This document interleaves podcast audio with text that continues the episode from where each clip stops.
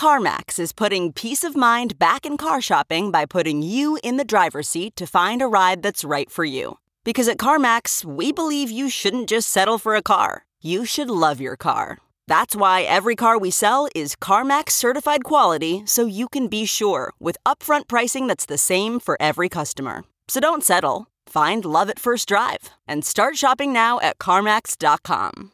CarMax, the way car buying should be. Okay, picture this. It's Friday afternoon when a thought hits you. I can spend another weekend doing the same old whatever, or I can hop into my all-new Hyundai Santa Fe and hit the road. With available H-Track all-wheel drive and three-row seating, my whole family can head deep into the wild.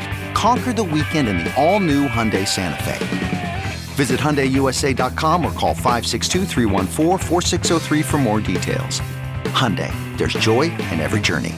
The UK has banned the sale of crypto derivatives to retail customers. For me personally, I keep coming back to this notion that the ban would, quote, save retail consumers around £53 million.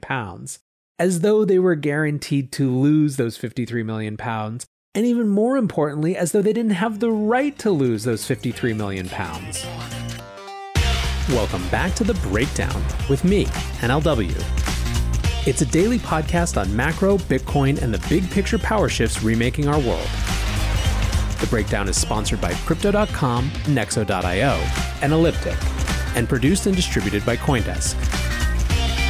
What's going on, guys? It is Tuesday, October 6th, and today we are talking about the UK's ban of crypto derivatives. Is this a big deal? Is this a non-event? We're going to get into all of the reactions, but first, let's do the brief. First up on the brief today, John McAfee has been arrested in Spain. Yes, it looks like John McAfee is going to have to eat his dick from prison. I refer, of course, to a famous and highly emblematic tweet, or really a set of tweets, predicting 500K and then 1 million Bitcoin by the end of 2020. These tweets are reflective of, let's call it, a colorful personality that not everyone has always loved as a face of crypto. But let's get into what actually happened.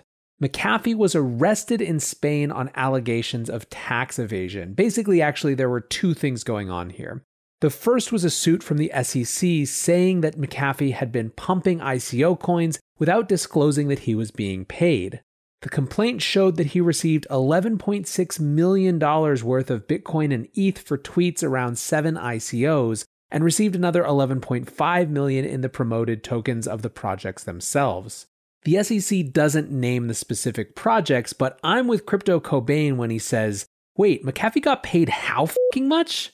Also, the ratio here is insane. McAfee raised a total of $23.2 million from these projects, which themselves raised a cumulative $41 million. Their go-to-market strategy was literally McAfee tweets. Yeah, kids, 2017 was absolutely wild. Anyway, on top of this SEC suit, he was arrested for tax evasion because, surprise, he didn't pay any taxes on any of that. I would have to describe the most common response from the crypto Twitter community as this was inevitable. You just can't be out there like that for this long, flaunting it in the US's face without expecting something to happen. In fact, as a last note, I'll just say that the SEC mentioned the famous tweet in their suit. Quote, McAfee's extravagant posts, such as tweeting predictions about Bitcoin price increases and promising to, quote, eat my dick on national television, if such predictions did not pan out, generated an enormous amount of publicity. So there you go. This is crypto. Or at least this was crypto. Next up on the brief today is a China pro-crypto campaign increasing new Bitcoin addresses. I almost did this one as the full show. I was planning on it before this ban happened, but this is a really fascinating story. So we typically see something like 5 to 10K new Bitcoin addresses added per day, but last week, it peaked at 22K per day, which was the highest it had been in 2 years. So what's going on? For this, I'm just going to straight up read Cole Garner's thread on it because it perfectly explains things. New Bitcoin addresses were absolutely off the charts last week. The backstory is bullish and intriguing, a unique view on a new bull market catalyst. I'm about to break this down. First, volume precedes price, and Bitcoin active address counts are an OG on-chain lending indicator of volume. We typically see 5 to 10K new Bitcoin addresses per day. That figure grew at its highest level in over 2 years last week, peaking above 22K. Where are these new Bitcoin addresses coming from? We'll never know for sure, but here's my suspicion. It's a story from last week that mostly passed under the radar, despite being the most bullish force I can imagine. Last week, the Chinese government began a coordinated marketing campaign to focus Chinese retail investor psyche on crypto. Yes, this is really happening. Dovey Wan pointed this out with a tweet that said, this is an interesting propaganda vibe from CCP's official media outlets. The headline, "Crypto Asset is the Best Performing Asset Year to Date," was featured on all avenues, newspapers, online media, and TV. It's rare for such a coordinated effort. Back to Cole Garner's thread, he says, "The Chinese government seems to want to ignite the bull market," and references a CZ tweet where he says, "Most people on Twitter probably don't understand how big this is. It's big." Back to Cole. "But doesn't China have a long track record of suppressing crypto?" Yes, but the reality is more complex. Simplified, Chinese leadership promotes whatever narrative benefits their positions at any given time. Why the new narrative? My guess. China dominates Bitcoin mining, and no doubt holds more BTC than any other country by a wide margin. Bitcoin is China's national treasure. Sooner or later, maximizing Bitcoin's potential becomes an unavoidable economic incentive. The recent explosion in Tether printing might have been a leading precursor to China's marketing campaign. China dominates USDT volume globally, and Tether dominates their fiat on-ramp liquidity. And of course, Tether printing has been an effective leading indicator for years. I suspect Chinese retail buying interests helped Bitcoin absorb last week's bearish headlines.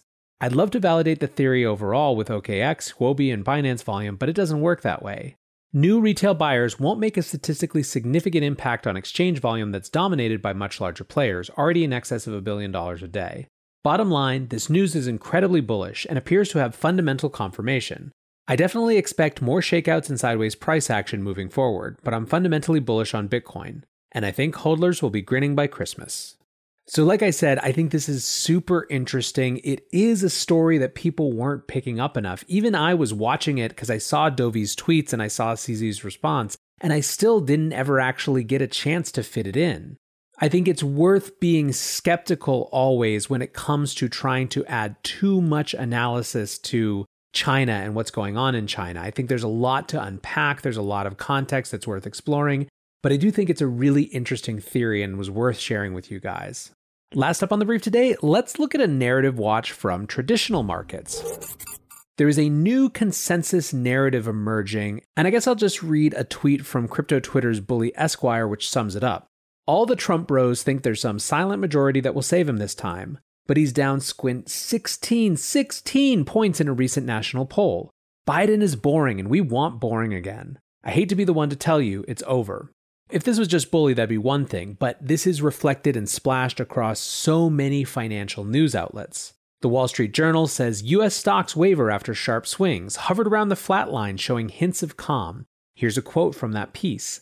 "Some analysts say that polls showing Mr. Biden could secure a decisive victory over Mr. Trump in November are helping buoy markets. Investors had grown concerned in recent weeks about a narrow win for either candidate, which would escalate the risk of legal disputes and lead to a period of uncertainty in the days after the election.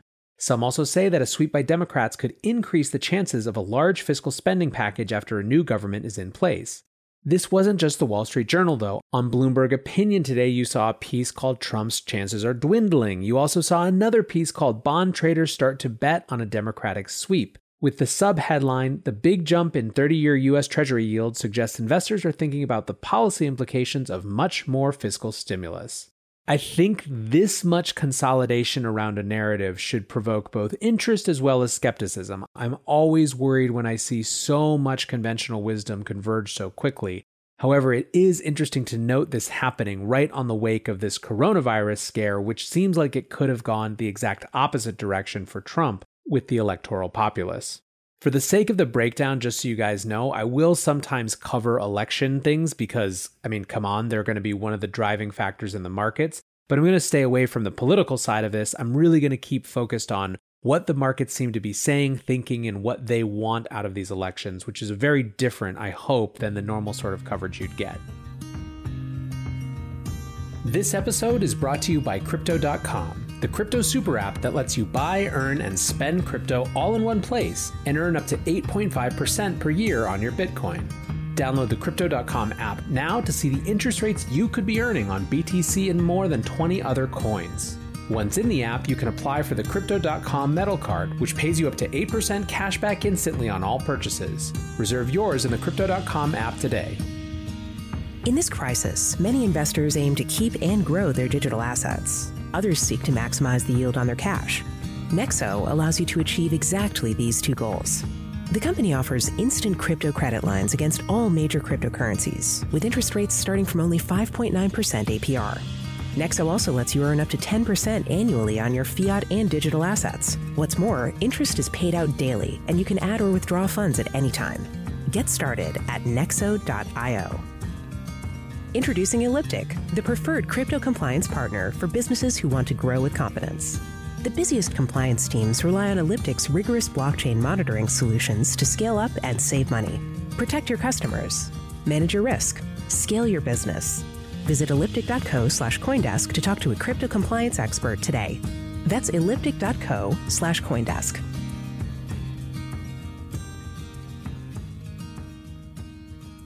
Let's move on to our main discussion. The UK bans crypto derivatives. So what happened? The UK has banned the sale of crypto derivatives to retail customers for firms acting in or from the UK, starting January 6th of next year.